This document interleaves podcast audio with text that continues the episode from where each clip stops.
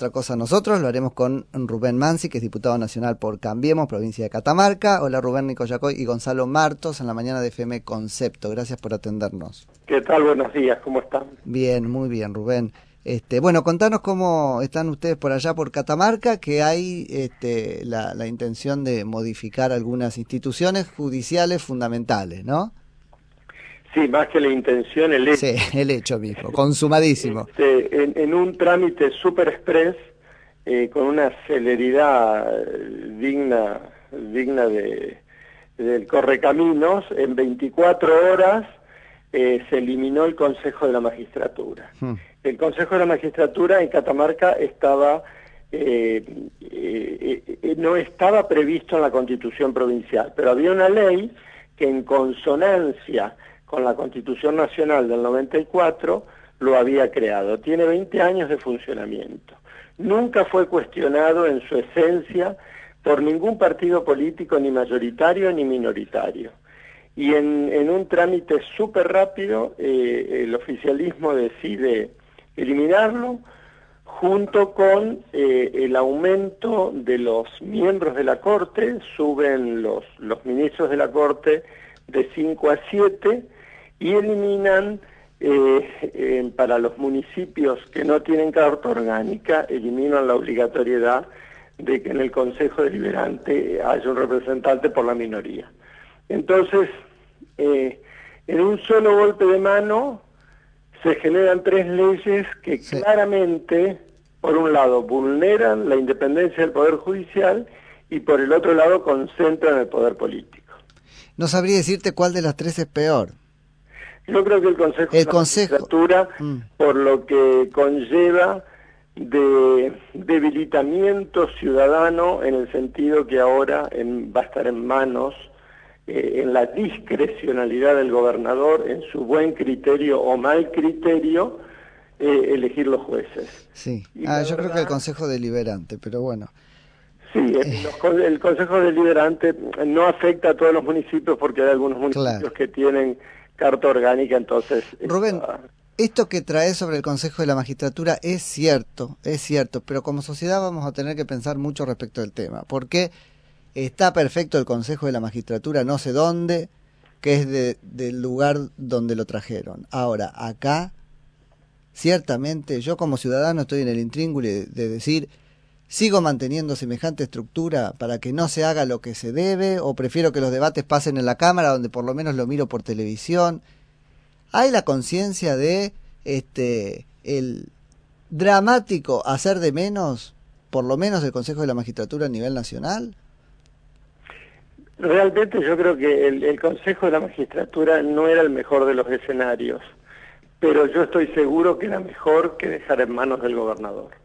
Creo que por lo menos en el Consejo de la Magistratura eh, había algún representante del Colegio de Abogados, algún representante de la justicia, algunos representantes de la eh, oposición que eventualmente podían alertar sobre alguna maniobra excesivamente grosera eh, o, lo o, la transparencia de algún concurso.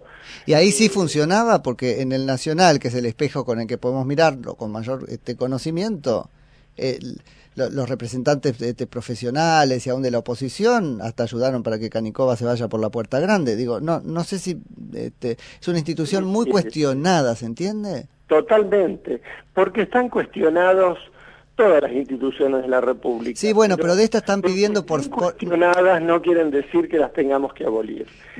bueno, eh, lo van a tener que sostener con mucha fuerza, explicar muy bien, porque sale carísimo, hay muchísimos este, empleados ahí, y nosotros tenemos un concurso, ayúdeme a nivel nacional, ¿cuál fue?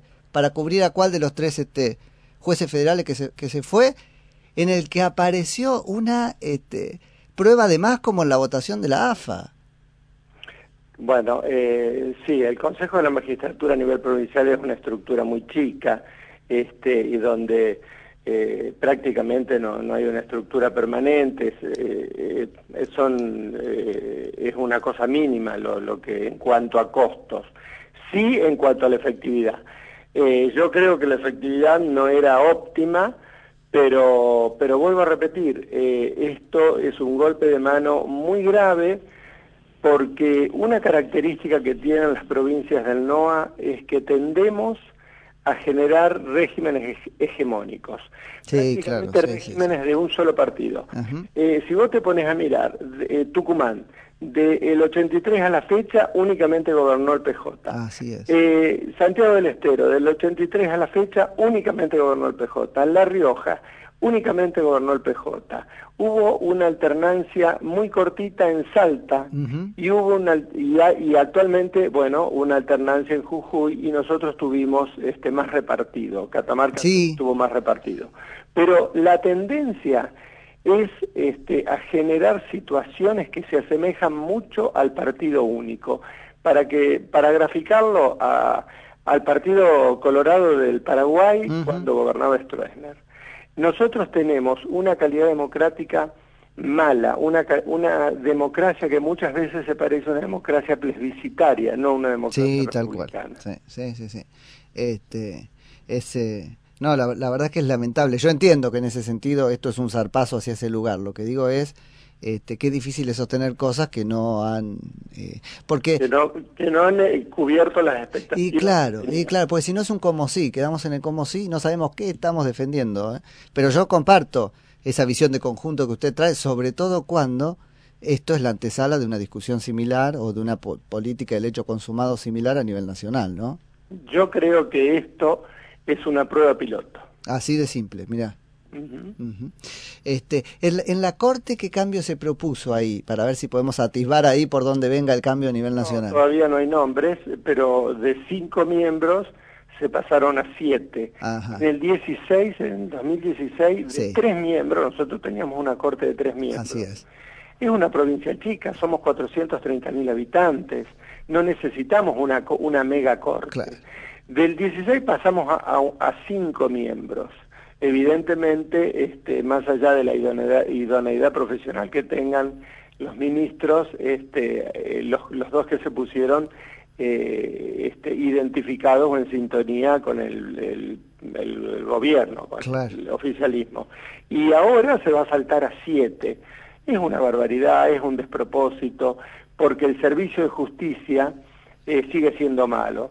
la gente del interior del interior no accede o accede mal a la justicia, la justicia tiene un atraso tecnológico impresionante, este, no, no, no hay celeridad en los trámites, sigue trabajando como hace 100 años, o sea, eh, lo que quiero decir es que aumentamos el número de ministros de la Corte, pero la justicia sigue siendo eh, mala y tardía para la gente, sobre todo para la gente que menos tiene, porque esa es la realidad. Así es. Porque es distinto vivir aquí en la capital provincial y pertenecer a un sector medio que, que ser un pobre de una zona rural de Catamarca. Totalmente. absolutamente distinto. Ahora, Rubén, ¿no hubo ahí una división en salas, no sé, este, compartimentó la competencia, nada de eso?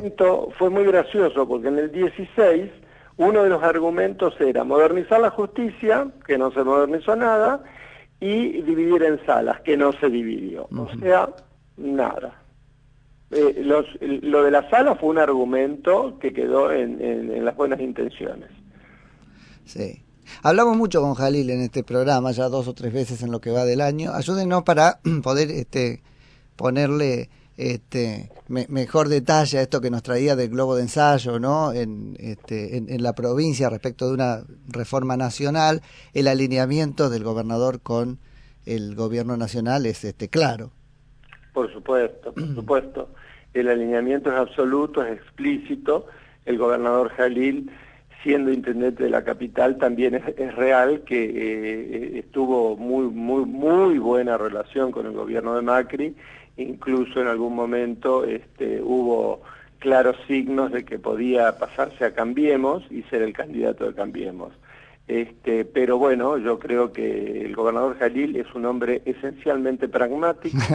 Entonces este, aprovechó el apoyo ese y ahora es el, el, gobernador peronista de la provincia. Y ahora, digamos, bueno, su origen es peronista. Sí, claro, pero digo, el gobernador kirchnerista. Es así, es así, y ahora, este, por supuesto que está con este, este, a pleno con, con, eh, con, el gobierno nacional, sobre todo con el presidente, pero también este, eh, hay cierta desconfianza de los sectores más kirchneristas hacia la figura de él en Catamarca. Rubén, de, vos este, un poco colegimos la, la, posición y la oposición por esto de pertenecer a la coalición cívica, pero ¿cómo ves a la oposición en general en su músculo para resistir una reforma de la justicia a nivel nacional? Yo veo, eh, yo apuesto ah. a, nosotros mismos como, como dirigentes, apuesto a un 41% de gente activa eh, que ciudadanía que se empoderó, ah. que, que fue capaz de, tomar este, activamente ciertas banderas como la independencia de la justicia, como la necesidad de la libertad. Después se discuten muchos otros detalles y hay un montón de matices. O sea que vamos a tener que estar muy activos para que esa oposición no, pique. Yo creo que eh, la, la, sí, yo creo que pero hay una gran cosa, ¿no? La oposición tiene realmente voluntad de permanecer unida y sí, eso permanecer unidos. Y la verdad es que es la primera vez que se da este fenómeno.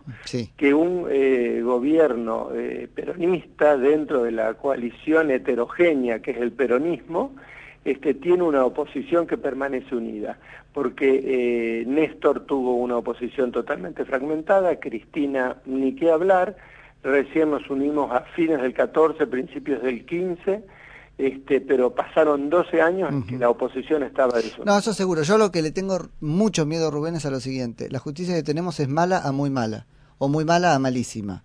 Ahora bien, cualquier reforma que este oficialismo que ya conocemos proponga con los mejores argumentos de democratización, saneamiento, independencia, es para peor es para colonizar, lo tienen en los genes. ¿Hay capacidad de decir un no fuerte que no entre en ninguna, que, que no muerda ningún anzuelo? Y el, capacidad sí, lo que pasa que los resultados, a ver, convengamos, nosotros perdimos la elección. Eh, este, no importa, pero por lo menos no lo legitimarían. No, no, no, no lo vamos a legitimar. No, no. Bien, me quedo un poquito más tranquilo, Rubén. te, agradezco muchísimo por la conversación. Que tengas buen día. Por favor, que, que tenga muy buen día. ¿eh? Un abrazo. Un abrazo. Rubén Mansi, que es diputado nacional por Cambiemos, provincia de Catamarca. Noticias, opinión, música, comentarios, análisis. Todo en un solo lugar. Concepto 955. Periodismo NFM.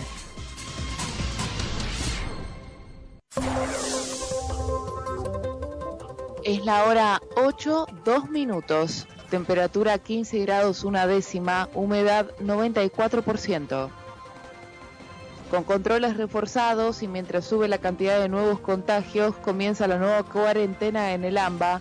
La salida progresiva del aislamiento social preventivo y obligatorio comienza a partir de hoy. En las provincias por el Día del Amigo intentarán desalentar las reuniones con distintos operativos. En la ciudad se retendrán las licencias de los conductores que circulen sin permiso. A pesar de la anunciada flexibilización, el gobierno porteño aclaró que los controles vehiculares serán más estrictos. Luis Delía recibió el alta tras pasar más de una semana internado. Fue trasladado a su domicilio. Estaba